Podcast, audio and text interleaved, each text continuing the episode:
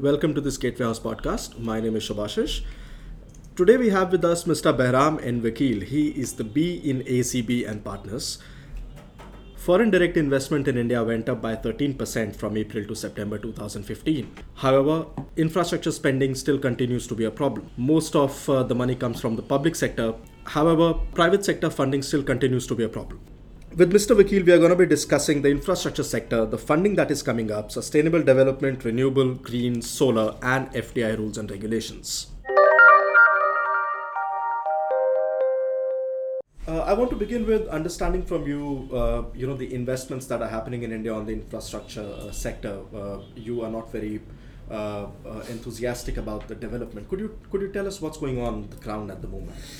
Yeah, so you know, if I may just pull back because many people don't realize that 90% of investment into India is freely allowed and all your profits can be repatriable. So I want to put that on the record because I don't know if people figure that out. There are very, very few areas.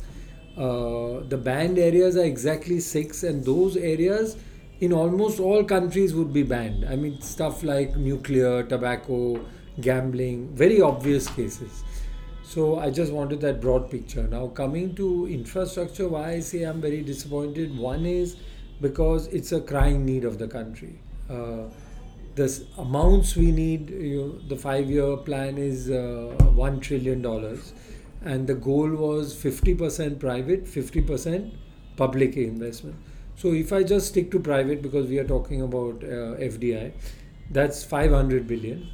And the leverage also is pretty set. The best leverage you can get is 3 to 1. So you're talking 150 billion dollars of equity and 350 billion dollars of debt. So again, very clear in rupees purely domestic, we cannot achieve that. We do not have that capability, as most countries would not. So we have to attract both equity and debt uh, globally. On the debt front, I see exactly zero. None of the banks, for whatever reason, I guess now they are not willing infrastructure has to be long term, minimum 10 years. So, banks, given the condition they are all over the world, maybe they can't take a 10 year view. So, uh, I don't see any foreign banks. The only foreign money we get is from export credit agencies. Mm-hmm. So, if you buy Chinese equipment, definitely yeah. the Chinese uh, yeah. Export, the Exim Bank will follow, which is in fact one of their biggest strengths that they come with the equipment and the money. Yeah. Same with KEXIM, you buy Korean, you'll get KEXIM, and it should be, in fact, maybe that's something I should have mentioned that the Europeans are not as aggressive yeah. in this regard. So, debt, there's a big gap. SBI and all the public sector banks, just now we are saying how many NPAs, how many dud loans, how many of those are infrastructure. True. Did they have a choice? There was nobody else, so they had to step in, and now they're being crucified for stepping in. Yeah. So, in a way, it's not totally fair. Yeah. I mean, as we well know, if you see most of the loans which are in terrible shape, they are infrastructure loans. Equity, again, as I said, except for renewable. Renewable is the exception. We continuously, one of the largest uh, solar guys in the world, SunEdison, yeah. big investor, yeah. and the, the, European big guys, both in wind and solar, they definitely are investing. So that area we see coal, LNG, very, very few and far between. The few that are left, even if you look around, for, for whether it's a G, whether it's the guys who came in the first uh, rush, all your Bechtels and Cogentrix and CLP. Now, China Light and Power, they have. When you ask them, they say, please don't talk to me about investing in India. What we have is a disaster. Right. So, getting further investment mm-hmm. is. Uh, uh, very far away. So that is why I say that I'm very concerned that we can't get there on our own. Mm-hmm. And I don't see, so I, I'm focusing on power because that's, you know, 40% of the need. But very similar story in uh, roads. I think we are do, that the government has mainly taken it over because there's not that much private sector Indian, right. let alone foreign and uh, uh, there what they're doing is they're refinancing where operating toll roads which have good revenue streams are being bought by the PE guys. True. So then you knock it off the balance sheet and you can uh, finance the greenfield. Uh, ports may be little better, but again, I've not heard too much uh, recently. PSA and Dubai ports and all had done quite a bit, but they got into big tariff issues, big uh, fights with the regulator. Uh, from their point of view, I only have their side of the story. It was completely unviable. It was better to shut down. They could not, and all of them, not just one, not only Dubai, but the same thing. The Singaporeans, uh, Dutch, all of them said the same thing.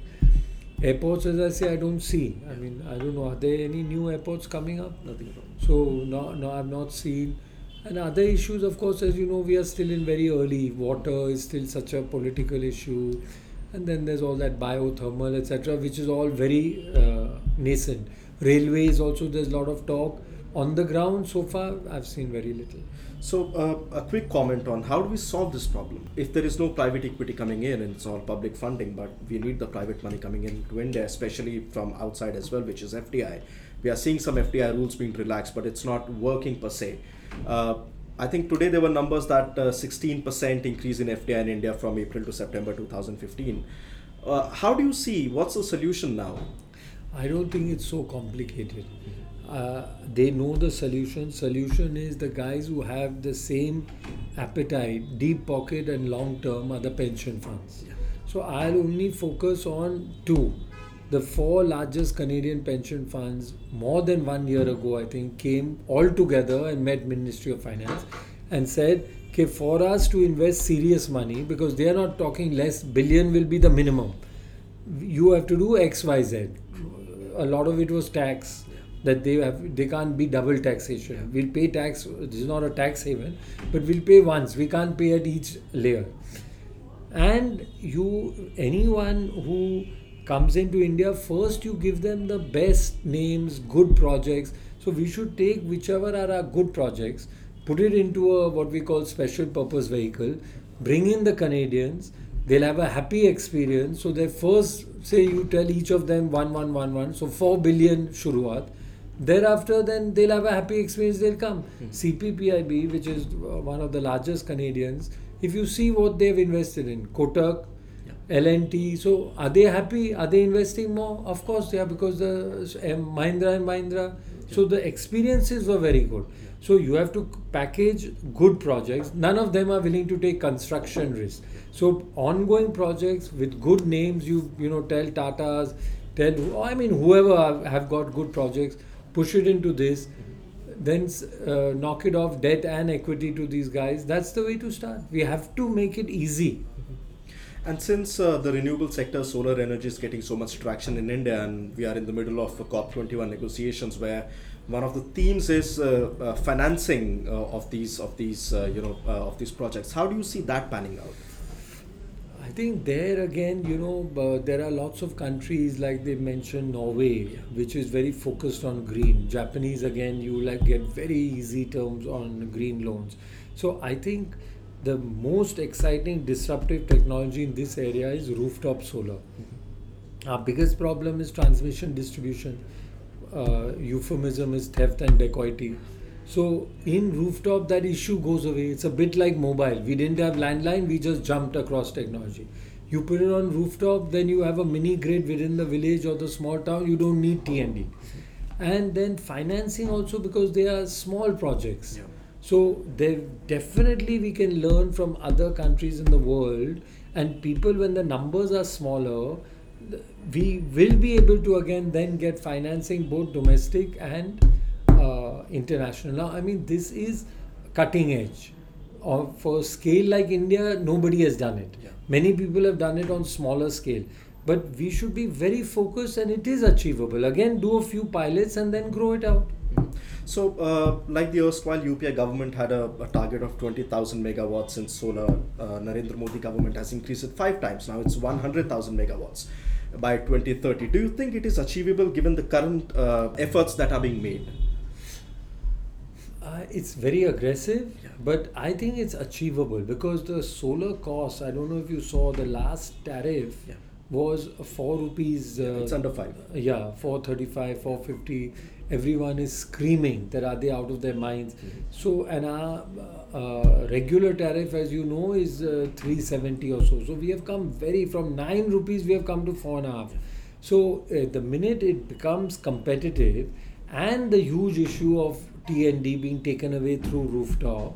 So, uh, yes, I think that if there's the right focus, and it's easier because the financings are then all there multitude of small projects.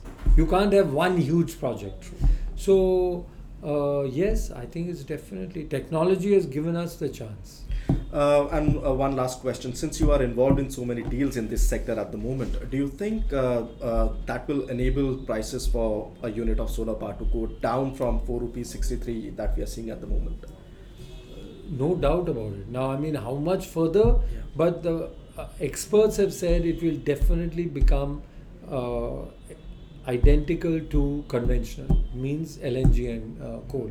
And don't forget, these are prices today when oil is at half the price. Yeah. If oil goes back to 60 because there is some linkage with LNG, then definitely it will be compatible. Uh, thank you. Thank, thank you, you, so much. much. Thanks a lot. You were listening to a Gateway House podcast. Thank you for listening.